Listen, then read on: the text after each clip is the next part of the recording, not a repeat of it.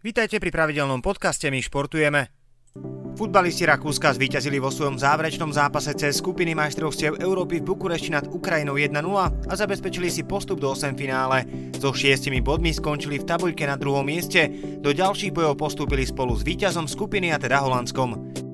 Prezident FC Barcelona Joan Laporta povedal, že projekt Európskej Superligy stále žije.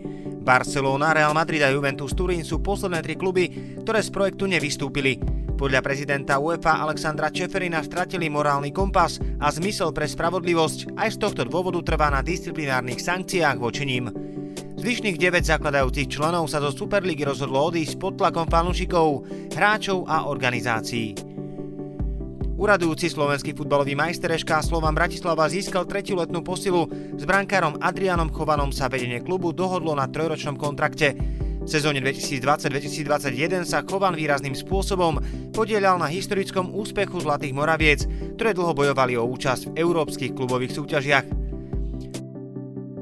Z plavca sa stal úspešný fyzioterapeut, zvolenský rodák Martin Adriánsky bol pri zlatej ére bystrických hokejistov. Teraz zažil premiéru pri reprezentácii na majstrovstvách sveta v Rige. Rozhovor o jeho zákulisí majstrovstiev sveta v hokeji si prečítate v aktuálnom vydaní mi Zvolensko-Podpolianské noviny alebo na webe mi zvolen.sme.sk. Dušan Gulán bol ako Roberto Carlos spod Javoriny. S brazilským reprezentantom ho spája výška i ekrazit nohách.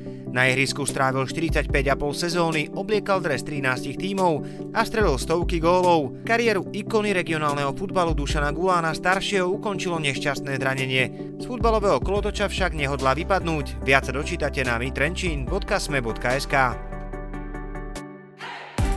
Získajte exkluzívny športový obsah z regiónov.